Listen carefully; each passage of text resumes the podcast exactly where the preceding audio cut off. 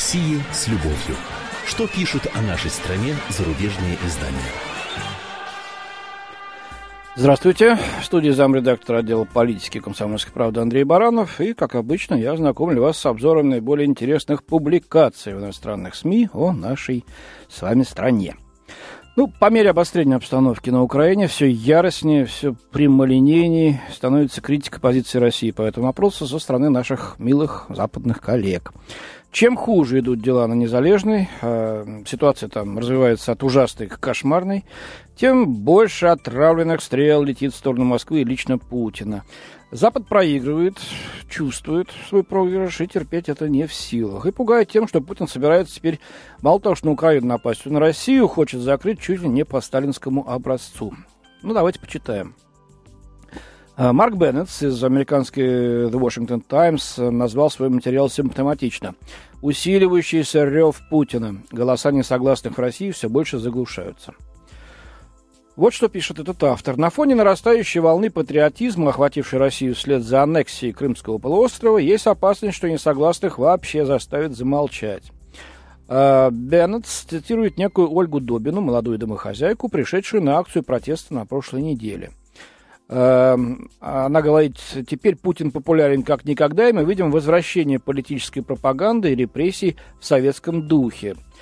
А, вот еще одна цитата. Виктор Шендерович, небезызвестный Путину, нечего терять, и поэтому он выбрал тоталитарный путь. Власти ожесточились. В результате российское протестное движение белых ленточек было поставлено на колени, пишет Беннетс. Приняв сторону киевского правительства, члены которого изображаются в российских СМИ как кровожадные фашисты, ну, Одессу вспомним, да, изображаются, протестное движение оттолкнуло от себя многих бывших сторонников, полагая журналист. А, вот студент Павел Баринов сказал журналисту, он раздавал георгиевские ленточки на прошлой неделе, в День Победы. Когда движение белых ленточек выступает против коррумпированных чиновников и политиков, я готов его поддержать, сказал этот студент. Но когда они поддерживают фашистов в Киеве, я не могу быть на их стороне. Ошибается, по мнению американца, студент Павел Баринов. Это так киевские власти легитимно избранные изображают э, прокремлевские СМИ. Упорные слухи о том, что Кремль собирается ввести ограничения по советскому образцу на путешествия за рубеж, возросли в прошлом месяце, после того, как МИД предупредил о том, что спецслужбы США охотятся за российскими гражданами в отместку за действия страны на Украине, пишет Беннетс. Ну, вот так вот, слухи, страхи, домыслы. Ну и где репрессии в советском духе, где запреты на выезды за рубеж, где все эти обещанные нам Западом э, преследования блогеров, закрытие интернета, оппозиционных газет, телеканалов, радиостанций. Пишут и вещают, как и раньше. На митинги и шествия ходят. Э, уж в социальных несях несут, в сетях несут все подряд, как и раньше. Вот только все больше людей перестают им не то что доверять, а просто слушать перестают. Потому что настроение людей изменилось. И далеко не в пользу наших прозападных либералов. Вот на Западе и забеспокоились. Вот в качестве примера еще одна публикация. Май – самый патриотичный месяц в России. Это пишет Фолькер Папст на страницах швейцарской газеты Neue Zürcher Zeitung. в статье под названием «Российская патриотическая революция». С 1 по 9 мая вся страна пребывает в патриотическом настроении, и в нынешнем году на фоне международной критики роли России на Украине это чувствуется еще сильнее, чем обычно. Два года назад в Москве тоже праздновали майские праздники – но царившее тогда настроение характеризовали совершенно другие демонстрации, рассказывает журналист, а именно массовые протесты зимы 2011-2012 годов. Однако с тех пор Путину удалось не только заткнуть оппозиционные движения, но и сплотить за собой большую часть населения страны, продолжает Папст. Требованием момента в России – национальное единение. Диссиденты никуда не делись, но они вещают, вот обида, для крайне малой аудитории – Популярность Путина же, в свою очередь, превысила, согласно недавним опросам, 70%. Ну, вообще-то 80% достигла, как мы потом увидим.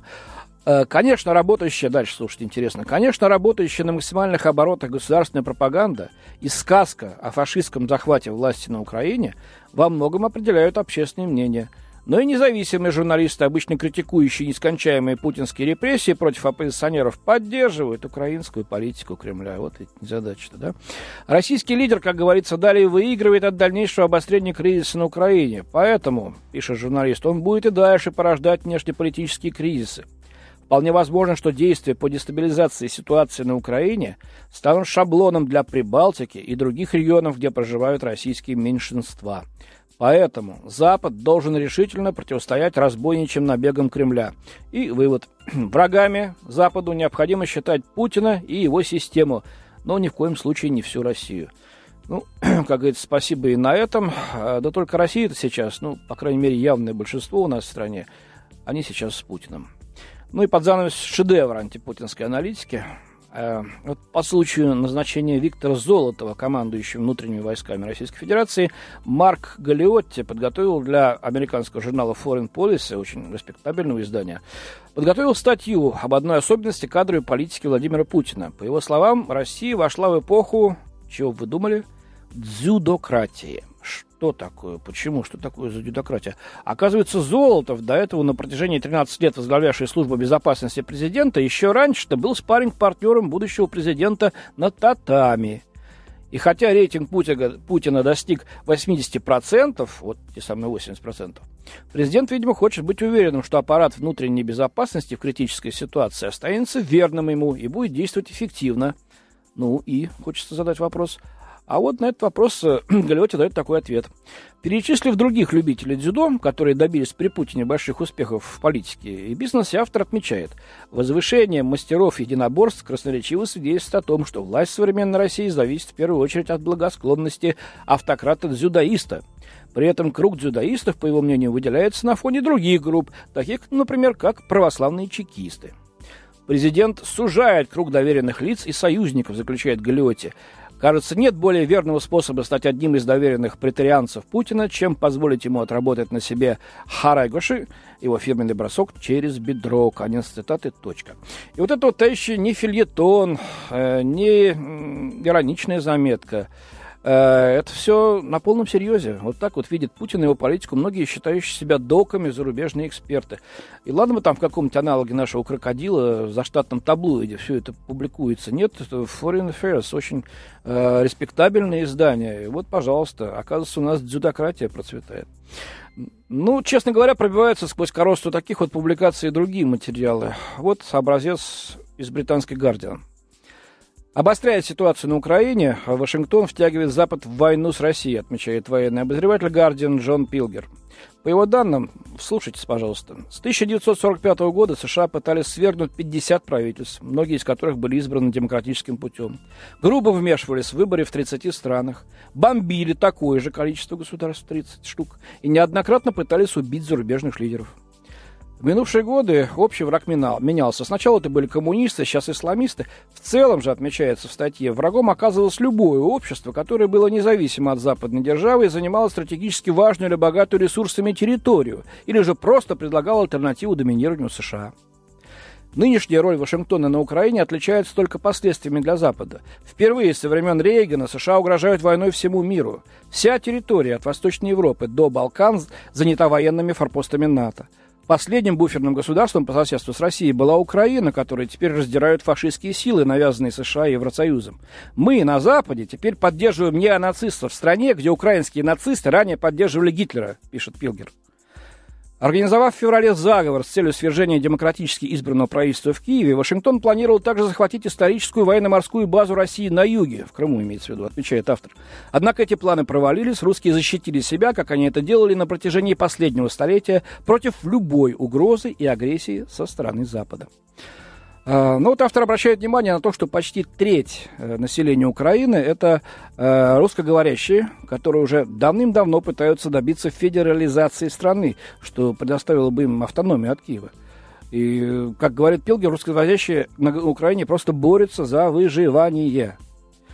Как на руинах Ирака и Афганистана, на Украине сейчас заправляет ЦРУ совместно с десятками спецподразделений, в том числе ФБР – Э, создавая структуру безопасности, которая контролирует жестокие атаки на тех, кто выступает против февральского путча. ну, то есть автор называет вещи своими именами, действительно. Путч. Касаясь общепринятого выражения, что мир изменился после 11 сентября 2001 года, э, Пилгер указывает, что в Вашингтоне произошел тайный переворот, и там сейчас правит ярый милитаризм. Пентагон в настоящее время руководит секретными войнами в 124 странах. Думаете, в 124 странах, их на планете-то всего около 200. Почему же мы все это терпим? Задается вопросом автор статьи. Ну вот зададимся таким вопросом и мы, и заодно спросим себя, почему с таким упорством вот уже 23 года США и Запад в целом продвигают свою военную инфраструктуру к нашим границам? Нарушая все данные ранее обещания, почему возводят вокруг России системы ПРО, создают новые военные базы? Посмотрите на карту, все же видно. Так может действительно готовиться к какой-то решающей страшной схватке в ближайшем будущем, чтобы, так сказать, окончательно решить для себя российский вопрос в геополитическом плане? Но если так, вряд ли нам это следует им позволять. Так было в Сирии, уж тем более так должно быть и будет на Украине. Это мое личное мнение, я его честно высказываю. Ну а пока что у меня на сегодня все. До свидания. В студии был замредактор отдела политики комсомольской правды Андрей Баранов. О России с любовью. Что пишут о нашей стране зарубежные издания?